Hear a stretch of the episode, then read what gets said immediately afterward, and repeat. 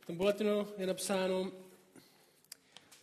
slib přijmutí členů a starších na kostele, který má teďka být, slib nových členů a starších, ale starší, přijmutí starších se odkládá, protože Petr prý ze slunka ho bolí svaly, napsal. Nevím, co to znamená. Z úpalu, jak bolí svaly, ne, taky tomu nerozumím. Takže um, možná mi to pak někdo můžete vysvětlit, ale každopádně není tady. Takže se to odsouvá na neurčito, protože myslím, že příště tady není Radek, že? Takže starší zatím nepřijímáme. Ale přijímáme nový členy. Nový domácí na kostele, bych chtěl přivítat Kristofra, Krištofa a Pepu.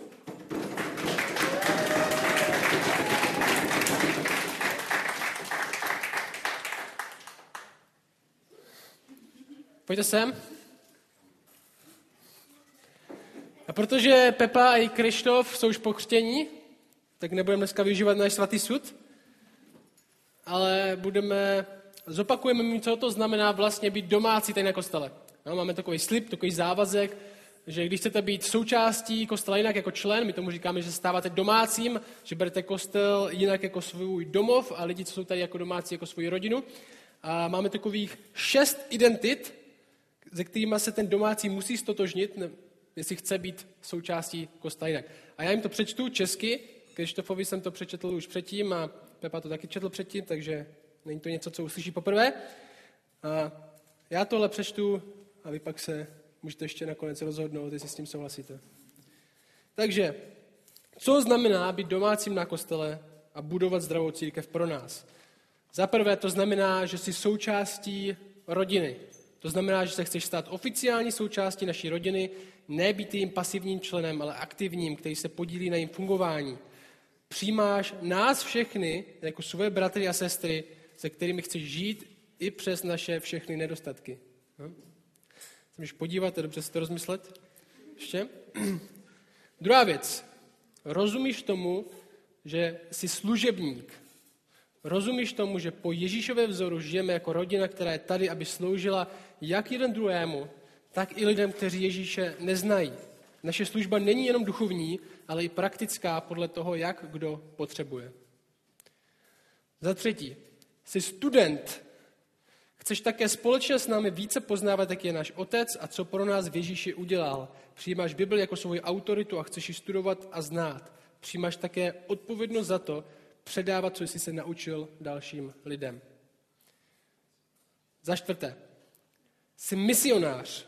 Rozumíš tomu, že důvod, proč jsme tady a poslání, které pro nás Bůh má, je, abychom pokračovali v jeho poslání a to je svědčit lidem o záchraně, která je v Ježíši a přivést si tak zpátky k Bohu. Rozumíš spolu s námi tomu, že je to náš úkol, že je to úkol každého z nás. Za páté, jsi uctívač. Přijímáš společně s námi to, že ve tvém životě nemůže být někdo jiný na prvním místě, kromě Ježíše. Chceš Ježíše uctívat, tedy žít ve všem a vždycky pro něj, ať se to týká tvých peněz, času, energie, rodiny, emocí, práce, školy a všeho dalšího. A za poslední, jsi zakladatel sborů. A nakonec společně s námi chceš rozšířit to, co Bůh dělá v kostele jinak dál skrze zakladání sborů a misi na jiných místech. A jestli tedy chceš být domácím tady na kostele a stotožňuješ se tady s těma identitama a slíbit, že ho budeš budovat s námi, řekni chci a slibuji. Chci a slibuji. Tak. Tak vás vítáme. Víte na kostel? Víte?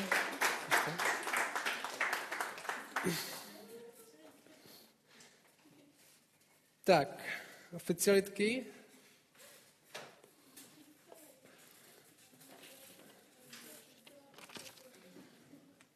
Můžeme na to. My dneska budeme pokračovat té sérii Zdravá církev. Otevřete si v Efeským, 5. kapitola 20, 21. verše, nebo buletiny, tam je ten text taky. Dneska, jestli jste si všimli, já jsem si nevzal, Libore, můžeš mi podat skleničku z vodou, prosím? Dneska, jestli jste si všimli, tak jsme docela bezdětný kostel po dlouhé době, až na jedno malý miminko. Ivoše, myslím.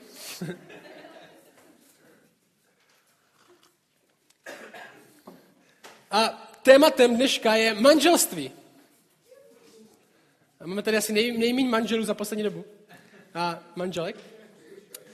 Víte, co to znamená?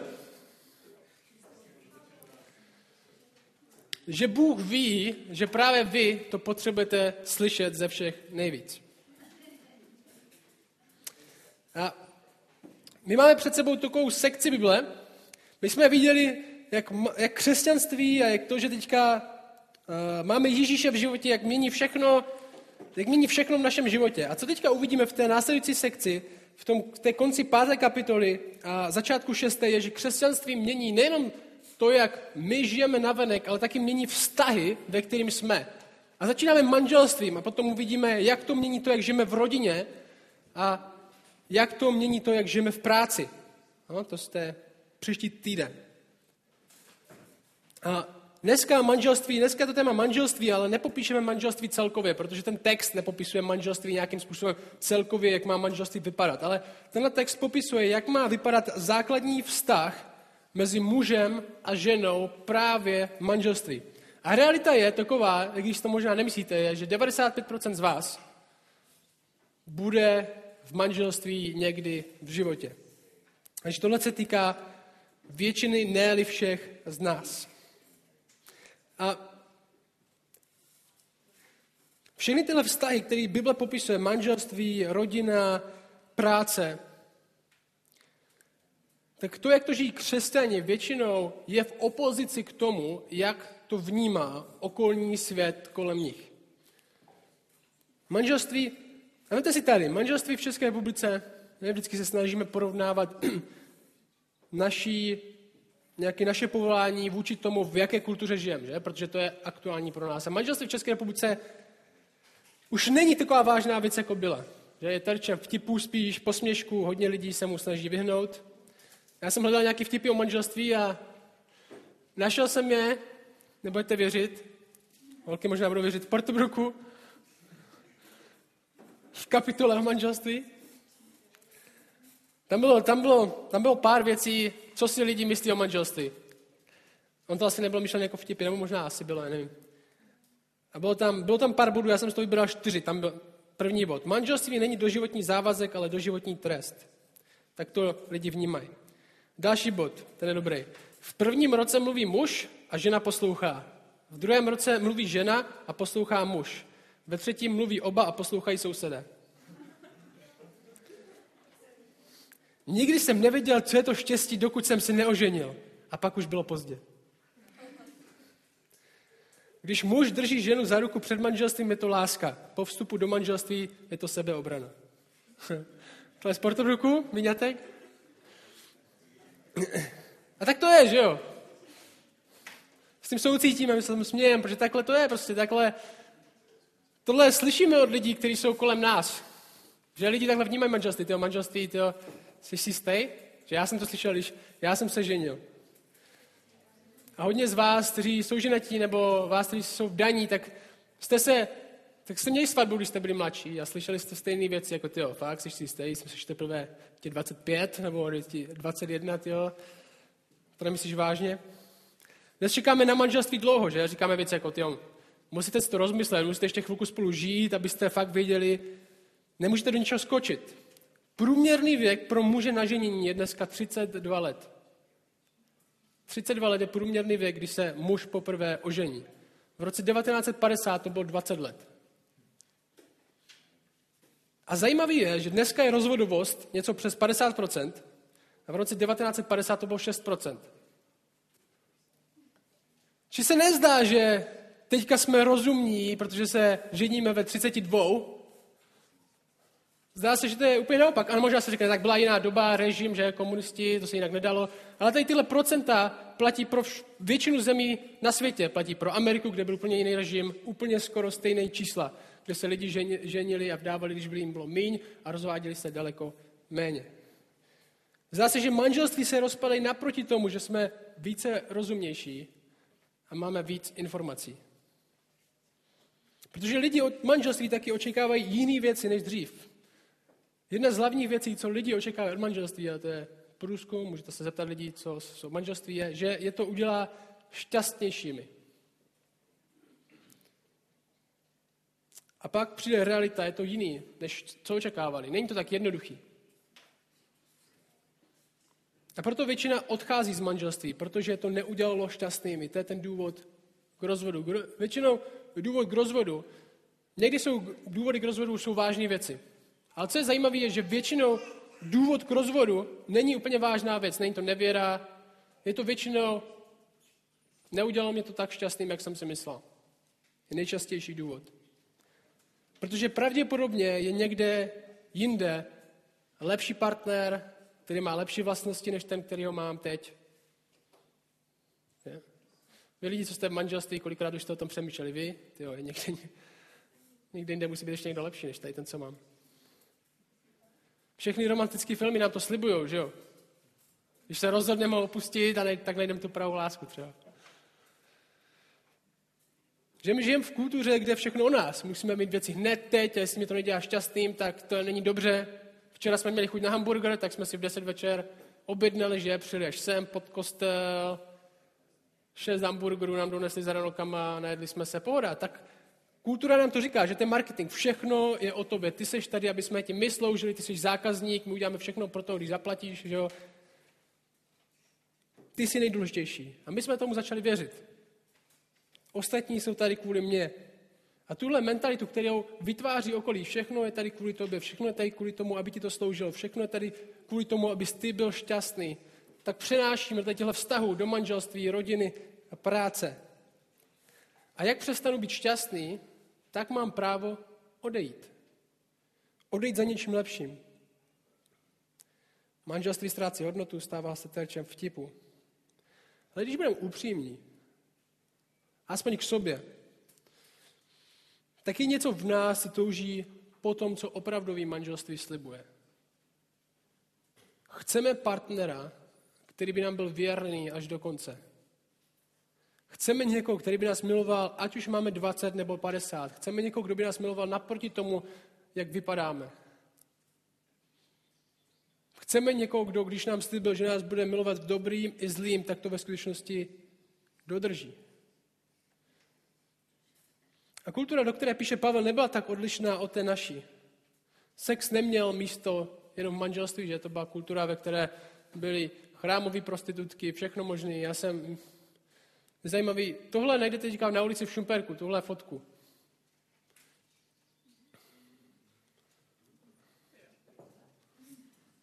Tohle je reklama na Majal, Majales, no co to je? Jamfest, sorry. Tohle je plagát na Jamfest. A jestli vidíte ten tahák, jaký ten tahák, proč lidi by měli přijít na, na Jamfest? Ženská těhotná, žena zlobila, ne, jenom se na Jamfestu dobře bavila. Proto je těhotná. A proto teďka ty musíš přijít na Jamfest, protože stejně ty jako ona můžeš mít sex někde asi na Jamfestu. Můžeš se bavit jako ona. Možná dobrá zpráva na tom, že to dítě nezabila. Ale tohle ten tahák, že jo? Chceš taky? Legraci, pojď na Jamfest. To je ten tahák? Vemte si, tohle, vytvá, tohle vytváří marketingová agentura, která si myslí, že tohle většině lidem, mladým v Šumperku, bude připadat jako dobrá reklama. Jako něco, proč by na to měli přijít. Tady tohle. A Pavel píše do kultury, která není tak odlišná od naší. Role mezi mužem a ženou byly pomateny.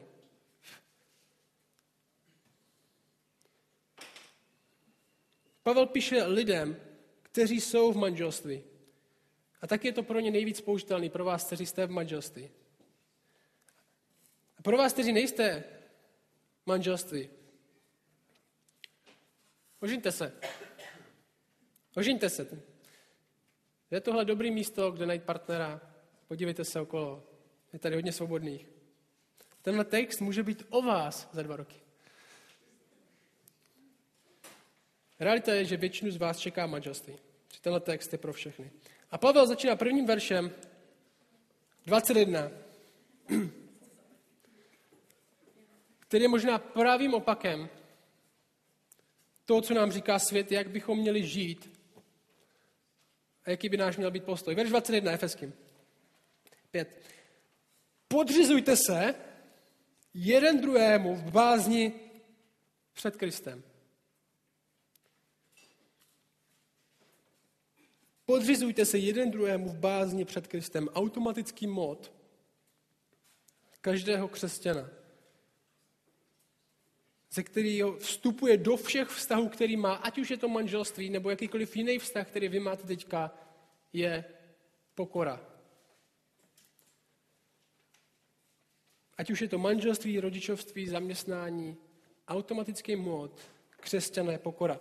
Tomu se v Bibli zkrátka nevyhneme. Že Filipským dvě nám říká, nic nedělejte ze soupeření ani z ješitnosti, nebož v pokoře pokládejte jeden druhého za přednějšího sama sebe. To je pokora, podřízení, to je automatický mod každého křesťana. Nic nedělejte ze soupeření nebo ješitnosti, nebož pokladejte jeden druhého za přednějšího sama sebe. A tenhle text začíná, to platí jak pro manželé, tak pro manželky, to platí pro nás, pro všechny. Když jsme tady, když jsme venku. A dokud nepochopíme, nepochopíme tenhle verš, který začíná, kterým začíná tahle sekce, tak nepochopíme ten zbytek. Tohle je základní mód pro nás, pro křesťany. A otázka je, proč to nejde? Proč je těžký naplňovat tohle přikázání? Proč, proč je těžký, že, hele, my tady jako kostel se máme podřizovat jeden druhému v bázni před Kristem. Proč se nechceme podřizovat, když to všichni víme?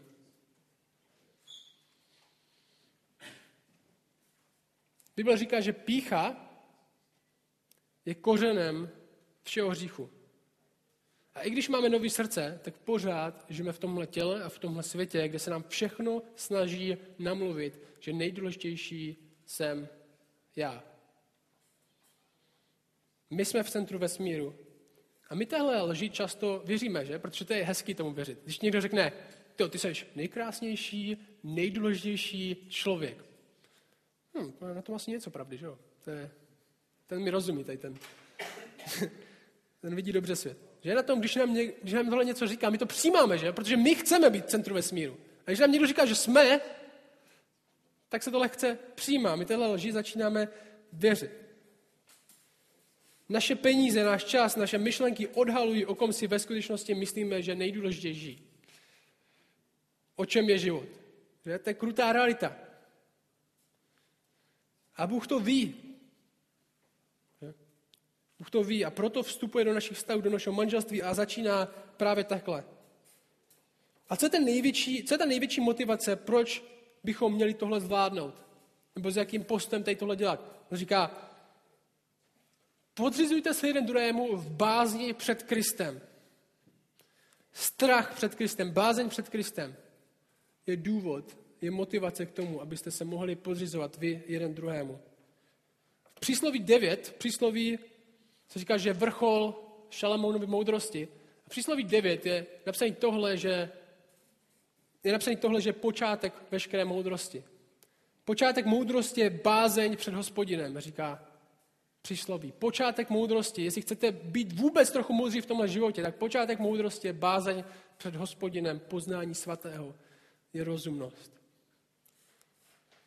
Strach, nebo lépe řečeno bázeň, budeme vždycky mít v tomhle životě. Ale jenom když bude na správném místě, tak povede doopravdy k plnému životu. Většina z vás se bojí hodně věcí. No, někteří máte prostě strach. Bojíte se večer, že pod postelí je něco, že když Znáte to, když vystrčíte nohu, tak se bojíte, že ji někdo chytne. To je vždycky takový, tak vždycky skovám. I když vím, že tam nic není. Myslíte si, že v kuchyni zloděj, že když tam kápne umyvadlo nebo něco? Někteří se bojíte budoucnosti. Neleká vás, ale nahání vám strach, máte z ní úzkost. Dosáhnu svých snů. Budu takový, jaký chci být. Bude mě někdo mít rád. Někteří z vás se bojíte budoucnosti. Někteří z vás se bojíte o svý bezpečí. Udržím si svoji práci. No to jsou reální otázky. Budu si moc pořídit lepší auto? No, někdo se bojí, že nebude. Budu moc zůstat v tomhle bytě nebo domě? Nevykopnou mě. Někteří se bojíte, že ztratíte svoji krásu. Možná byste tak neřekli, ale reálně se to bojíte. Někteří se bojíte, že nenajdete partnera. Někteří se bojíte, že nebudete mít peníze. Někdo se bojíte, že vás nikdo nebude mít rád. Někdo se bojíte, že zemřete. V životě máme každý z nás bázeň, strach hodně věcí. Každý z nás. A všechny tady tyhle věci jsou já, já, já, já, co bude se mnou. Ale počátek moudrosti, říká Bůh, je mít bázeň, je mít strach před hospodinem. Protože jestli mám bázeň před ním, tak to vyhání strach ze všech ostatních věcí, které jsou v porovnání s ním úplná zbytečnost. Jestli opravdu stojím před tímhle majestátním Bohem, který řídí vesmír, tak ze mě vyprchá veškerá pícha. Jestli opravdu vidím Boha pro to, kdo je, a naplníme tahle bázeň, tenhle, ta bázeň, která je v to je něco, můj překlad. Jestli stojím před tímhle Bohem, tak ze mě vyprchá veškerá iluze, že vesmír o mě tak ve mně vyprchá veškerá iluze, že tady tenhle život, když stojím před ním a vidím ho proto, kdo je, že já jsem v centru tady tohohle vesmíru.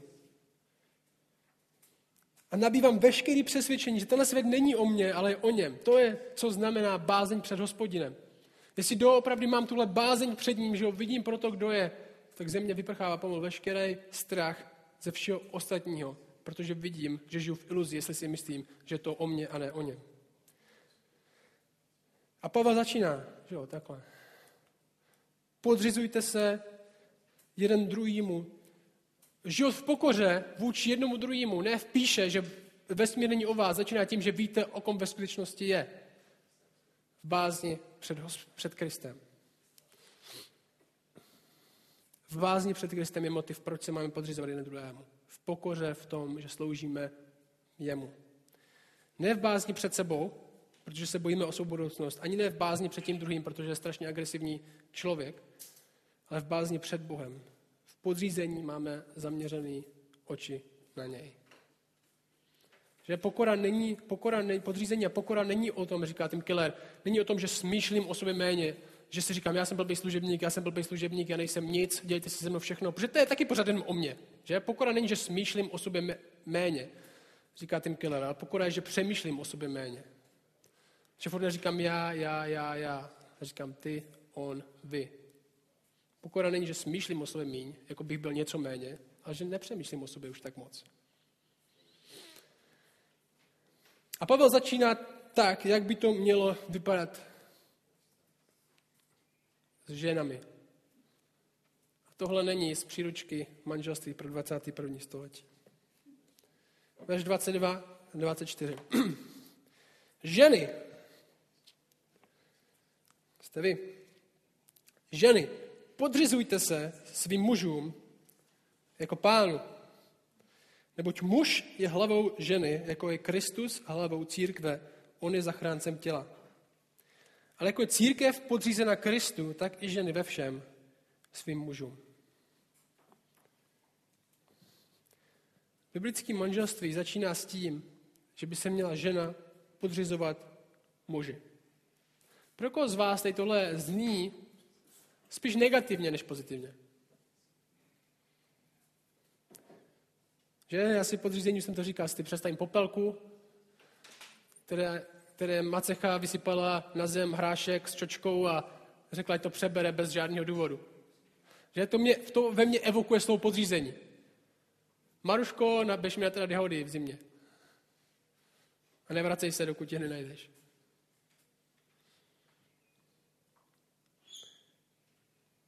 Dnešní době je tady tohle bláznoství, ne? Docela. Že muž a žena by měli mít nějaký rozdílný role, že nejsou stvořeni k tomu, aby dělali všechno stejně.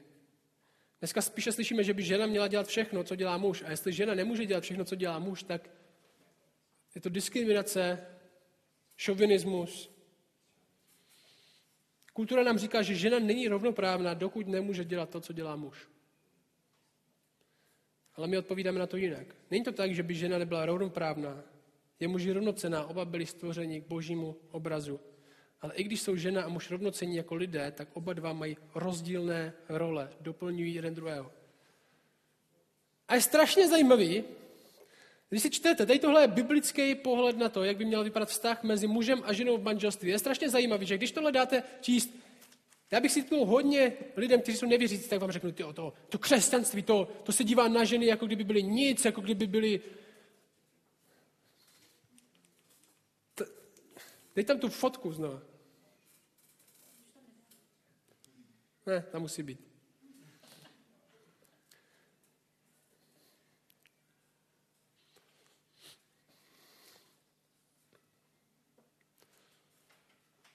Takhle se dívají oni na ženy.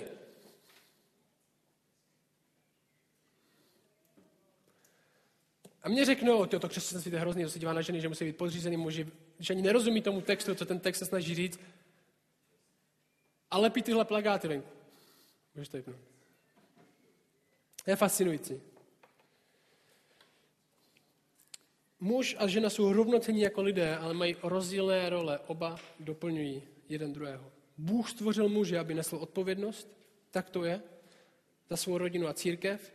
A jestli jsi muž v téhle místnosti, tak je to tvoje odpovědnost.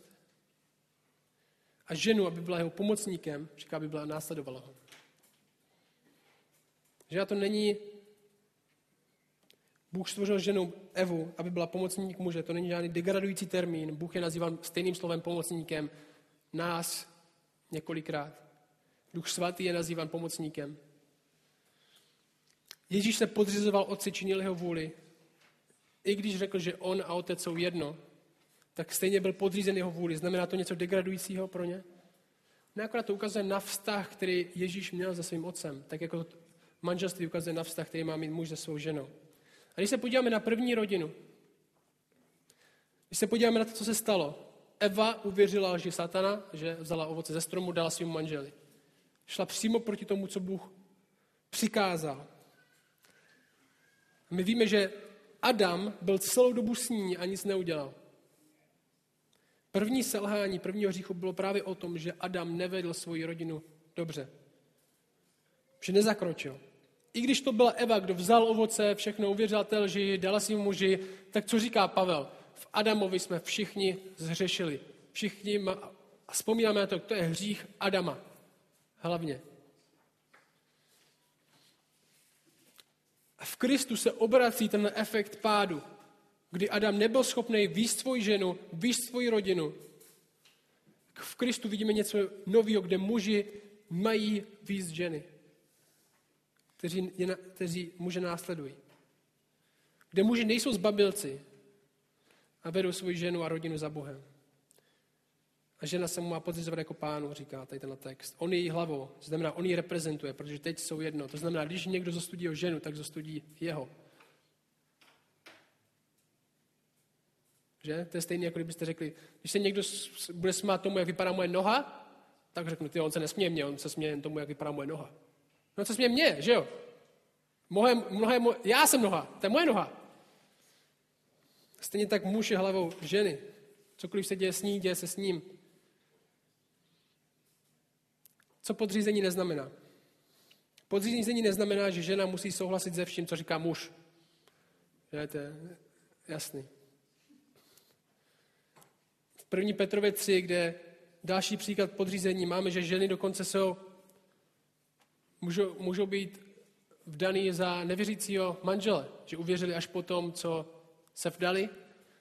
A mají ho přesvědčit, dokonce jim Petr říká, že trpělivostí možná dojde k záchraně ten muž. Oni s ním nemusí souhlasit s tím mužem, co říká. Podřízení neznamená, že nemůžeme změnit toho manžela. Že manžel je dokonalý, že má všechno poslouchat a nemůže změnit. Ne. Že má, mu má pomoc bojovat s hříchem, neznamená, že musí všechno poslouchat a všechno trpět.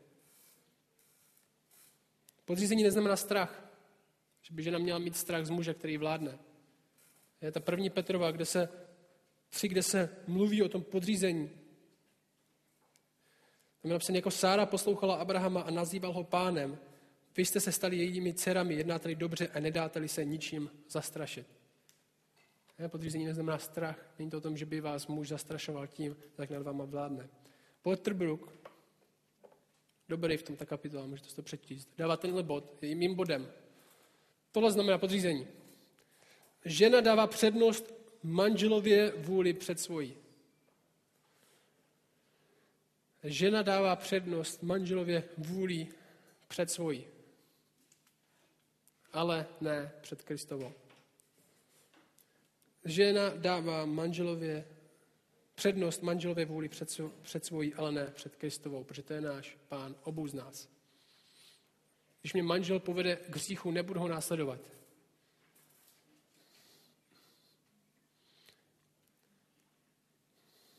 Jdeme dál.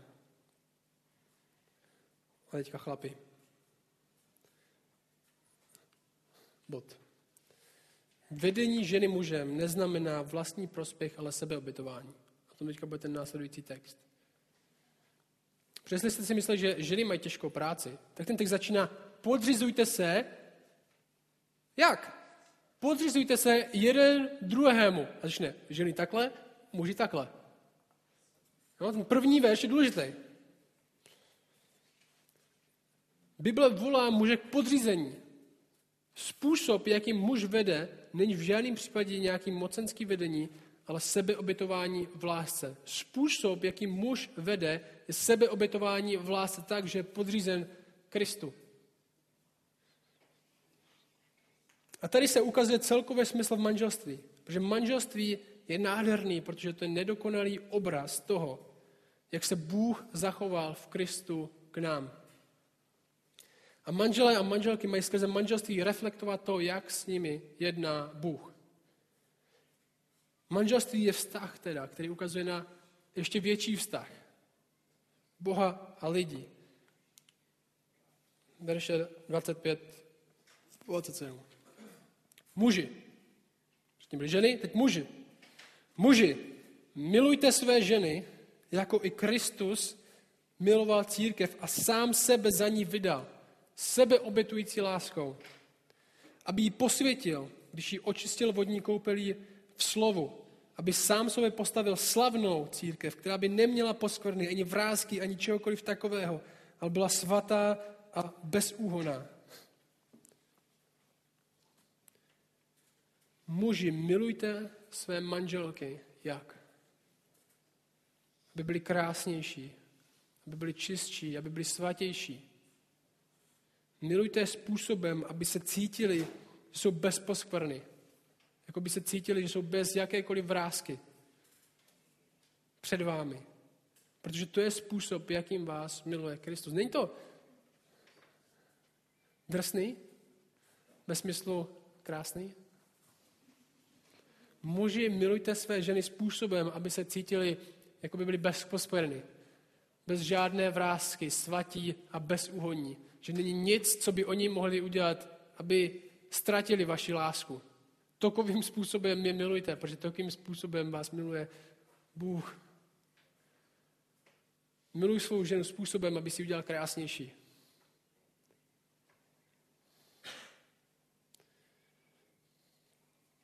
Muž miluje a vede svou ženu pro ní samotnou, ne pro sebe.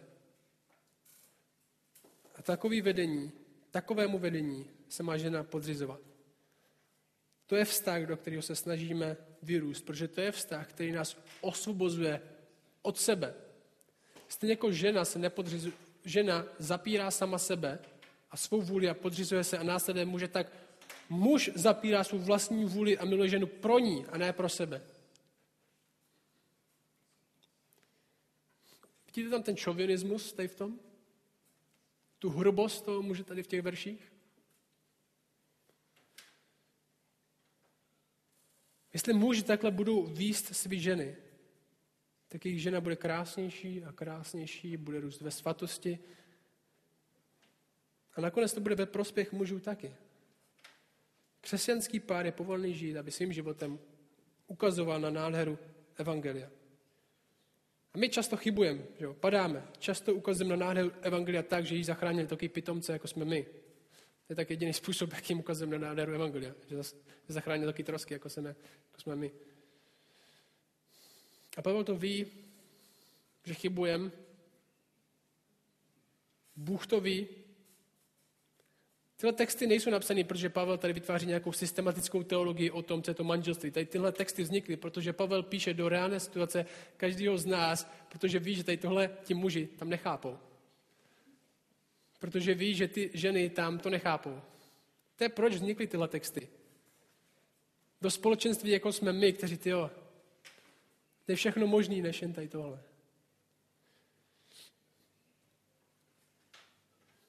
Mějte bázeň před Kristem a podřizujte si jeden druhému.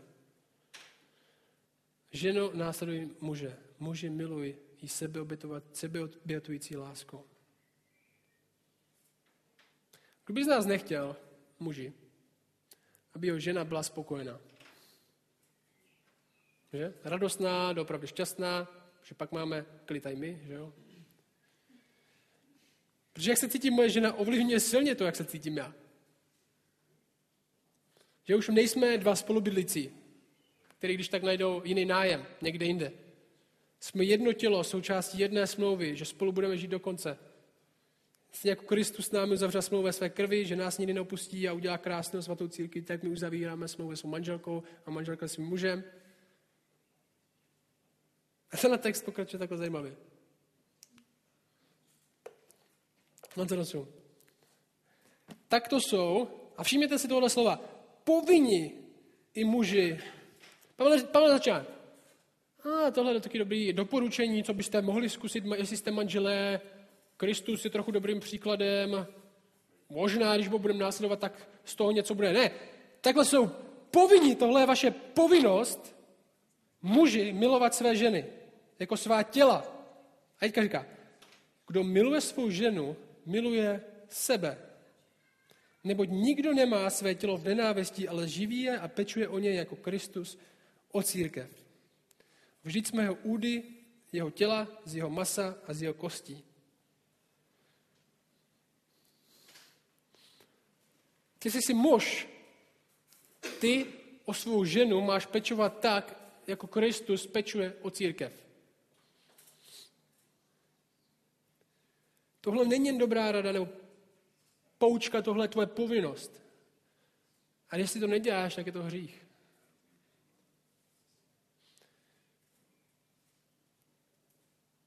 Kdo nemiluje takhle ženu, tak ve skutečnosti nemiluje sám sebe, je Pavlov argument. Před tvým, tvým cílem by mělo být, aby tvoje žena byla krásnější, svatější, bez úhony, bez žádné vrázky. Jestli, protože jestli nechceš, tak nechápeš, že ona je součástí tebe.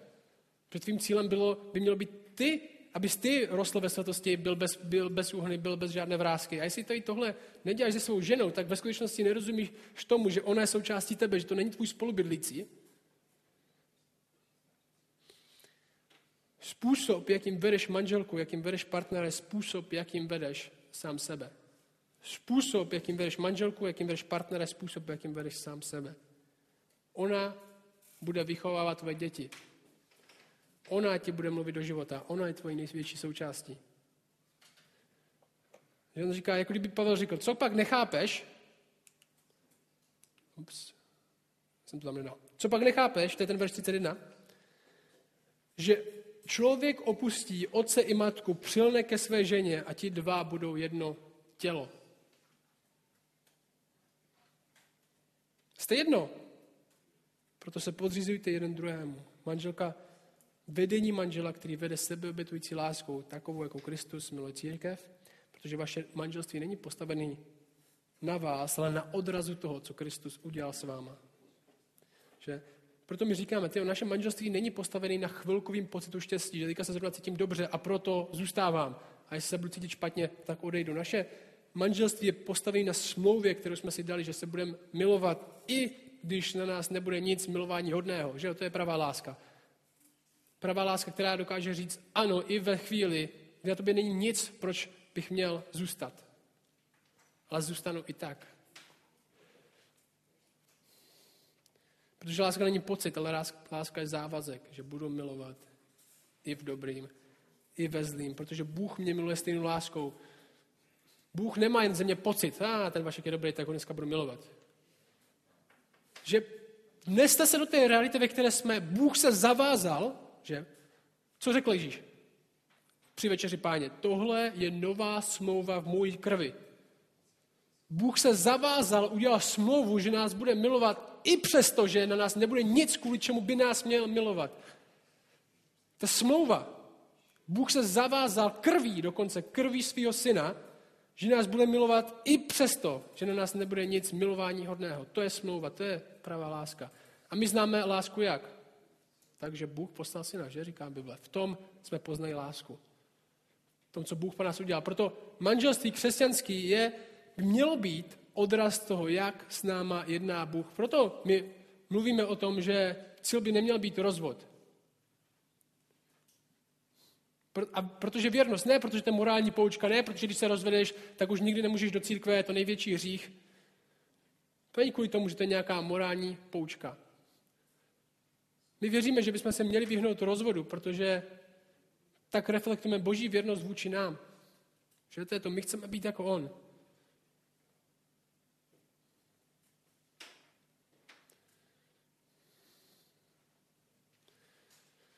A v některých církvích, když se rozvedete, tak nemůžete ani přijít k večeři páně. Že? Když stojíte. To je naprostá kravina. Když se rozvedete, tak přijď k večeři páně víckrát. Protože musíš pochopit, evangelium je o větší věrnosti. O tom, že příště, tyjo, ty se, příště se nerozvedeš.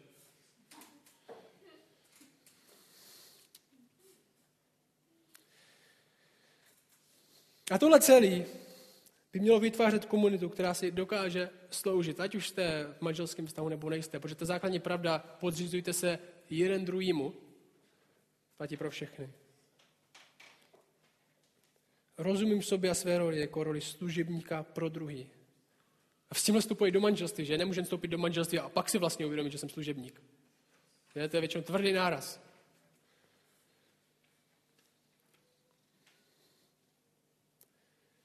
A Porterbrook říká, to je ten,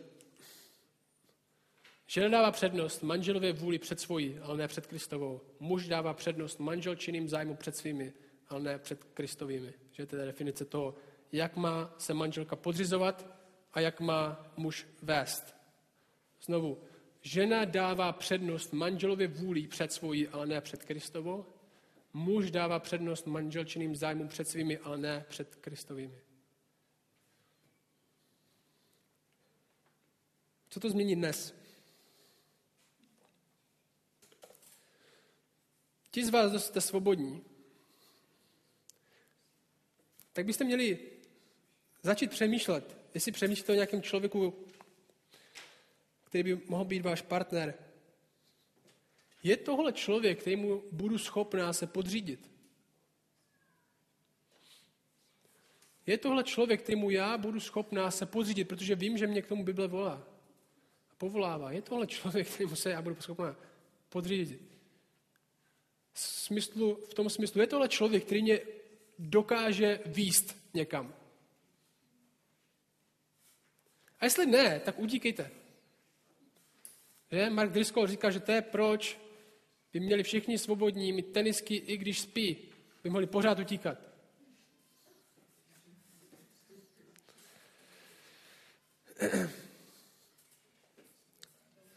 pro chlap, je tohle žena, kterou jsem schopný vést?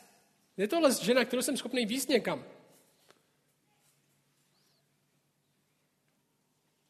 A sloužitý.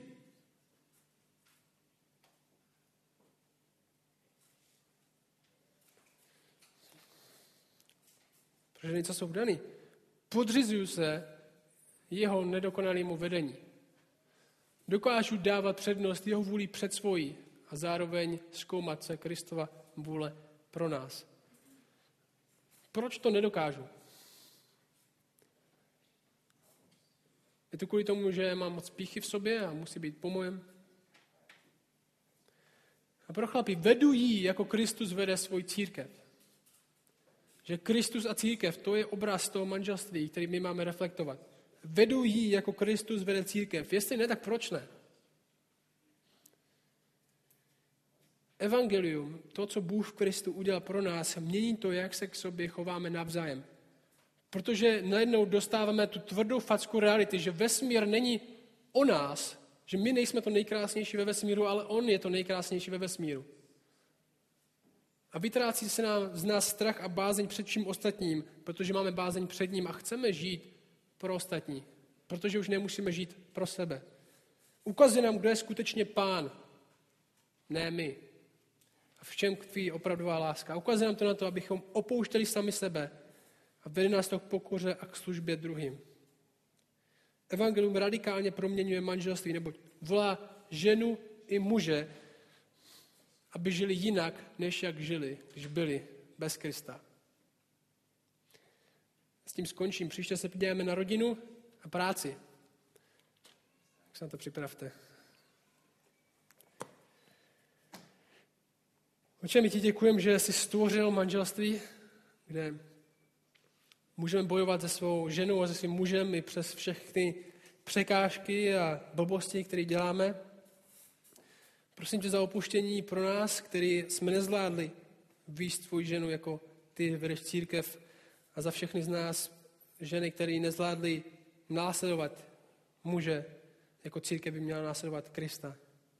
Tak tě prosím, aby si skrze ducha nás posilnil, aby jsme tady tohle dokázali. Ne proto, že jsme nějaký pak super morální lidi, ale proto, aby jsme tě skrze to poznali víc. Aby jsme zapřeli sami sebe a mohli doopravdy sloužit druhým. Manželka svým manželi a manžel svojí manželce. A prosím, abyste tohle radikální změnu nás vytvářel, aby si okolí řeklo, ty co to je tady tohle manželství, které oni mají? Jak to, že ona se mu dokáže podřizovat? Jak to, že on ji dokáže takovým způsobem výst? Tě prosím, aby skrze to neviděli lidi naší nějakou dokonalost, ale aby viděli tebe. Prosím, abyste to dělali na kostel jinak. Amen.